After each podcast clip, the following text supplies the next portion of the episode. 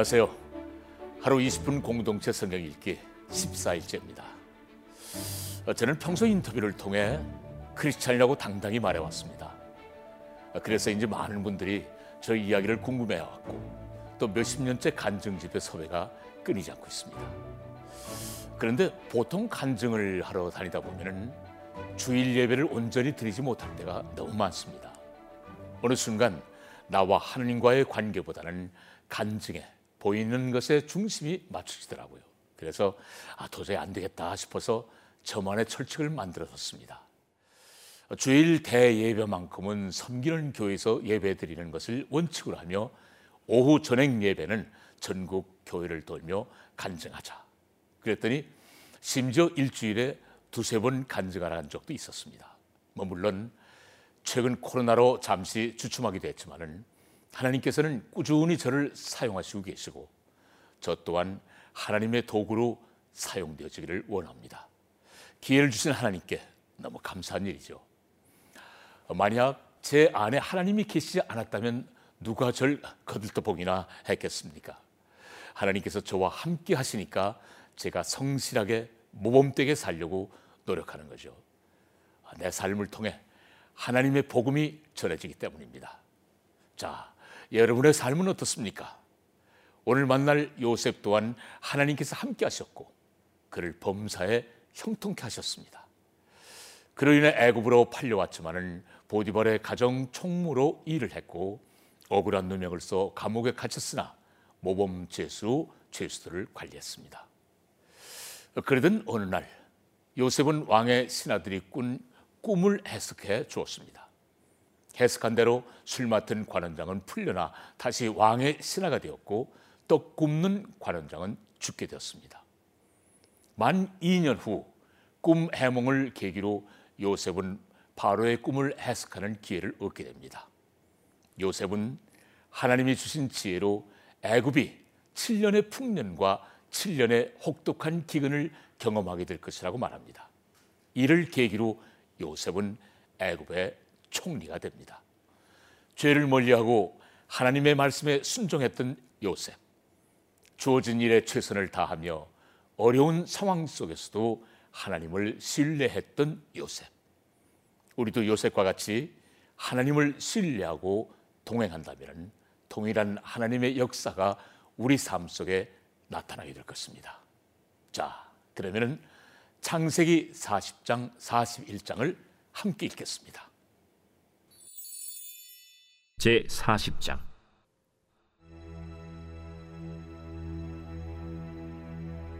그 후에 애굽 왕의 술 맡은 자와 떡 굽는 자가 그들의 주인 애굽 왕에게 범죄한지라.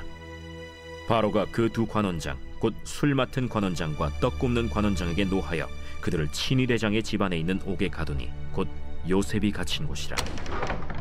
친위 대장이 요셉에게 그들을 수종들게 하매 요셉이 그들을 섬겼더라 그들이 갇힌 지 여러 날이라. 옥에 갇힌 애고방의 술 맡은 자와 떡 굽는 자 두 사람이 하룻밤에 꿈을 꾸니 각기 그 내용이 다르더라.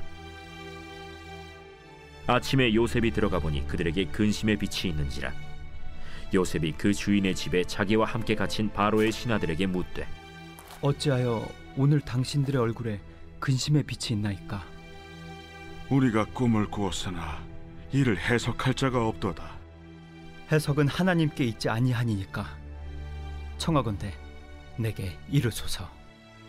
술 맡은 관원장이 그의 꿈을 요셉에게 말하여 이르되 내가 꿈에 보니 내 앞에 포도나무가 있는데 그 나무에 세 가지가 있고 싹이 나서 꽃이 피고 포도송이가 익었고 내 손에 바로의 잔이 있기로 내가 포도를 따서 그 즙을 바로의 잔에 짜서 그 잔을 바로의 손에 들여놓으라.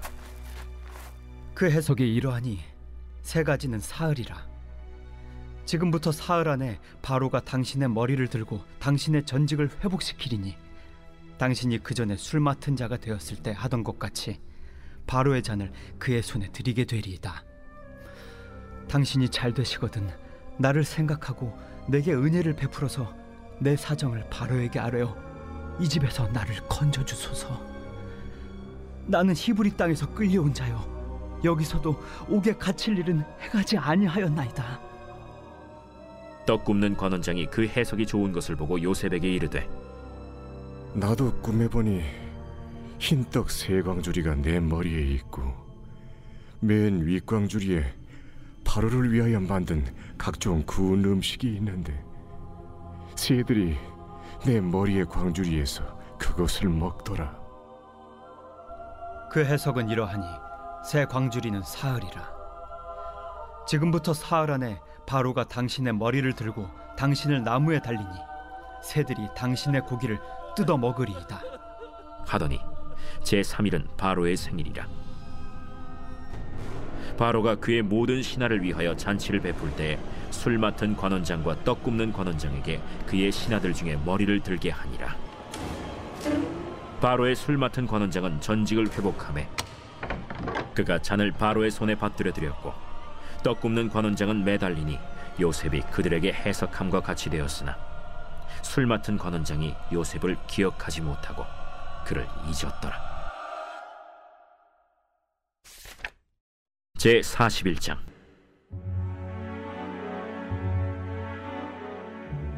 만 2년 후에 바로가 꿈을 꾼즉 자기가 나일 강가에 서 있는데 보니 아름답고 살진 일곱 암소가 강가에서 올라와 갈밭에서 뜯어먹고 그 뒤에 또 흉하고 파리한 다른 일곱 암소가 나일 강가에서 올라와 그 소와 함께 나일 강가에 서 있더니 그 흉하고 파리한 소가 그 아름답고 살진 일곱 소를 먹은지라. 바로가 곧 깨었다가 다시 잠이 들어 꿈을 꾸니 한 줄기에 무성하고 충실한 일곱 이삭이 나오고 그 후에 또 가늘고 동풍에 마른 일곱 이삭이 나오더니 그 가는 일곱 이삭이 무성하고 충실한 일곱 이삭을 삼킨지라 바로가 깬즉 꿈이라 아침에 그의 마음이 번민하여 사람을 보내어 애굽의 점술가와 현인들을 모두 불러 그들에게 그의 꿈을 말하였으나 그것을 바로에게 해석하는 자가 없었더라. 술 맡은 관원장이 바로에게 말하여 이르되 내가 오늘 내 죄를 기억하나이다. 바로께서 종들에게 놓아사 나와 떡 굽는 관원장을 친위 대장의 집에 가두셨을 때 나와 그가 하룻밤에 꿈을 꾼즉 각기 뜻이 있는 꿈이라. 그곳에 친위 대장의 종된 히브리 청년이 우리와 함께 있기로 우리가 그에게 말하매 그가 우리의 꿈을 풀되 그 꿈대로 각 사람에게 해석하다니 그 해석한 대로 되어 나는 복직되고 그는 매달렸나이다. 이에 바로가 사람을 보내어 요셉을 부르매 그들이 급히 그를 옥에서 내놓은지라 요셉이 곧 수염을 깎고 그의 옷을 갈아입고 바로에게 들어가니 바로가 요셉에게 이르되 내가 한 꿈을 꾸었으나 그것을 해석하는 자가 없더니 들은즉 너는 꿈을 들으면 능히 푼다 하더라. 요셉이 바로에게 대답하여 이르되 내가 아니라 하나님께서 바로에게 편안한 대답을 하시리이다. 내가 꿈에 나일 강가에 서서 보니 살지고 아름다운 일곱 암수가 나일 강가에 올라와 갈밭에서 뜯어먹고 그 뒤에 또 약하고 심히 흉하고 파리한 일곱 암수가 올라오니 그같이 흉한 것들은 애굽 땅에서 내가 아직 보지 못한 것이라 그 파리하고 흉한 수가 처음에 일곱 살진 소를 먹었으며 먹었으나 먹은 듯하지 아니하고 여전히 흉하더라. 내가 곧 깨었다가 다시 꿈에 보니 한 줄기에 무성하고 충실한 일곱 이삭이 나오고 그 후에 또 가늘고 동풍에 마른 일곱 이삭이 나더니 그 가는 이삭이 좋은 일곱 이삭을 삼키더라. 내가 그 꿈을 점술가에게 말하였으나 그것을 내게 풀이해 주는 자가 없느니라. 요셉이 바로에게 아뢰되 바로의 꿈은 하나라. 하나님이 그가 하실 일을 바로에게 보이심이니이다. 일곱 좋은 암소는 일곱 해요. 일곱 좋은 이삭도 일곱 해니 그 꿈은 하나라. 그 후에 올라온 파리하고 흉한 일곱 소는 칠년이요. 동풍에 말라 속이 빈 일곱 이삭도 일곱 해 흉년이니 내가 바로에게 이르기를 하나님이 그가 하실 일을 바로에게 보이신다 함이 이것이라. 온 애굽 땅에 일곱 해 큰 풍년이 있겠고 후에 일곱 해 흉년이 들므로 애굽 땅에 있던 풍년을 다 잊어버리게 되고 이 땅이 그 기근으로 망하리니 후에 든 그 흉년이 너무 심함으로 이전 풍년을 이 땅에서 기억하지 못하게 되리이다. 바로께서 꿈을 두 번 겹쳐 꾸신 것은 하나님이 이 일을 정하셨음이라 하나님이 속히 행하시리니 이제 바로께서는 명찰하고 지혜 있는 사람을 택하여 애굽 땅을 다스리게 하시고 바로께서는 또 이같이 행하사 나라 안에 감독관들을 두어 그 일곱 해 풍년에 애굽 땅의 5분의 1을 거두되 그들로 장차 올 풍년의 모든 곡물을 거두고 그 곡물을 바로의 손에 돌려 양식을 위하여 각 성읍에 쌓아두게 하소서. 이와 같이 그 곡물을 이 땅에 저장하여 애굽 땅에 임할 일곱 해 흉년에 대비하시면 땅이 이 흉년으로 말미암아 망하지 아니하리이다. 바로와 그의 모든 신하가 이 일을 좋게 여긴지라 바로가 그의 신하들에게 이르되 이와 같이 하나님의 영에 감동된 사람을 우리가 어찌 찾을 수 있으리요? 하나님이 이 모든 것을 내게 보이셨으니 너와 같이 명철하고 지혜 있는 자가 없도다. 너는 내 집을 다스리라. 내 백성이 다 내 명령에 복종하리니 내가 너보다 높은 것은 내 왕자뿐이니라. 내가 너를 애굽 온 땅의 총리가 되게 하노라. 하고 자기의 인장 반지를 빼어 요셉의 손에 끼우고 그에게 세마 포 옷을 입히고 금사슬을 목에 걸고 자기에게 있는 버금 수레에 그를 태우매 무리가 그의 앞에서 소리 지르기를 엎드리라! 바로가 그에게 애굽 전국을 총리로 다스리게 하였더라 나는 바로라. 애굽 온 땅에서 내 허락이 없이는 수족을 놀릴 자가 없으리라. 그가 요셉의 이름을 사브낫 바네아라 하고 또 오네 제사장 보디베라의 딸 아스낫을 그에게 주어 아내로 삼게 하니라 요셉이 나가 애굽 온 땅을 순찰하니라 요셉이 애굽 왕 바로 앞에 설 때에 30세라 그가 바로 앞을 떠나 애굽 온 땅을 순찰하니 일곱 해 풍년에 토지 소출이 심히 많은지라. 요셉이 애굽 땅에 있는 그 7년 공물을 거두어 각 성에 저장하되 각 성읍 주위의 밭의 곡물을 그 성읍 중에 쌓아두매 쌓아둔 곡식이 바다 모래같이 힘이 많아 세기를 그쳤으니 그 수가 한이 없음이었더라. 흉년이 들기 전에 요셉에게 두 아들이 나되 곧 오네 제사장 보디베라의 딸 아스낫이 그에게서 낳은지라 요셉이 그의 장남의 이름을 문하세라 하였으니 하나님이 내게 내 모든 고난과 내 아버지의 온 집리를 잊어버리게 하셨다.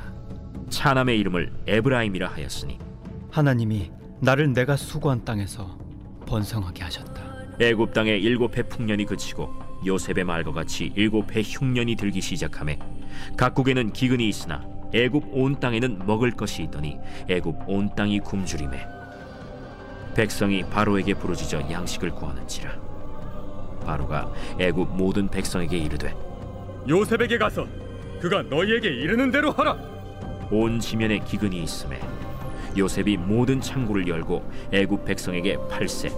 애굽 땅에 기근이 심하며 각국 백성도 양식을 사려고 애굽으로 들어와 요셉에게 이르렀으니 기근이 온 세상에 심함이었더라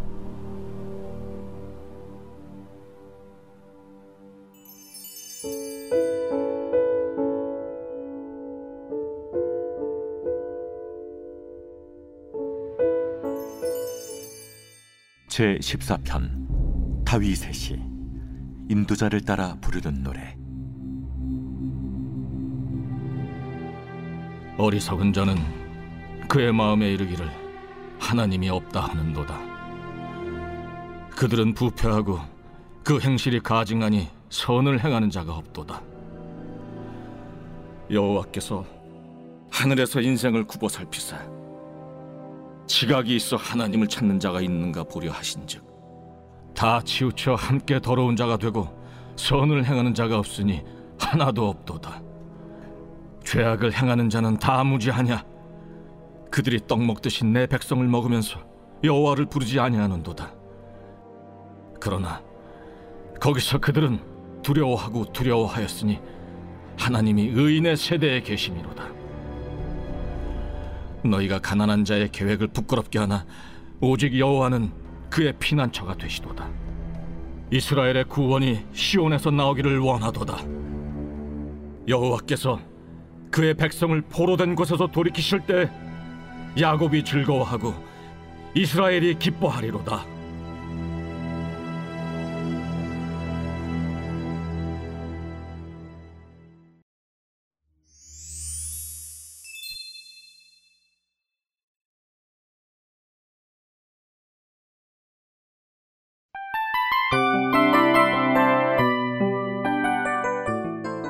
이 프로그램은 청취자 여러분의 소중한 후원으로 제작됩니다.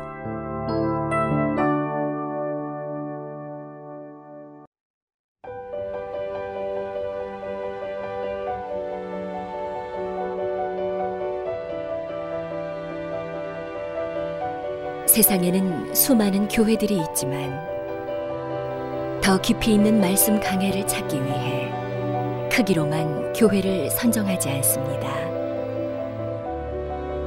보다 좋은 영적 콘텐츠를 더 많이 나누기 위해 방송비를 받지 않습니다. 1년 365일 복음만 전하고 싶어서 우리는 광고를 하지 않습니다.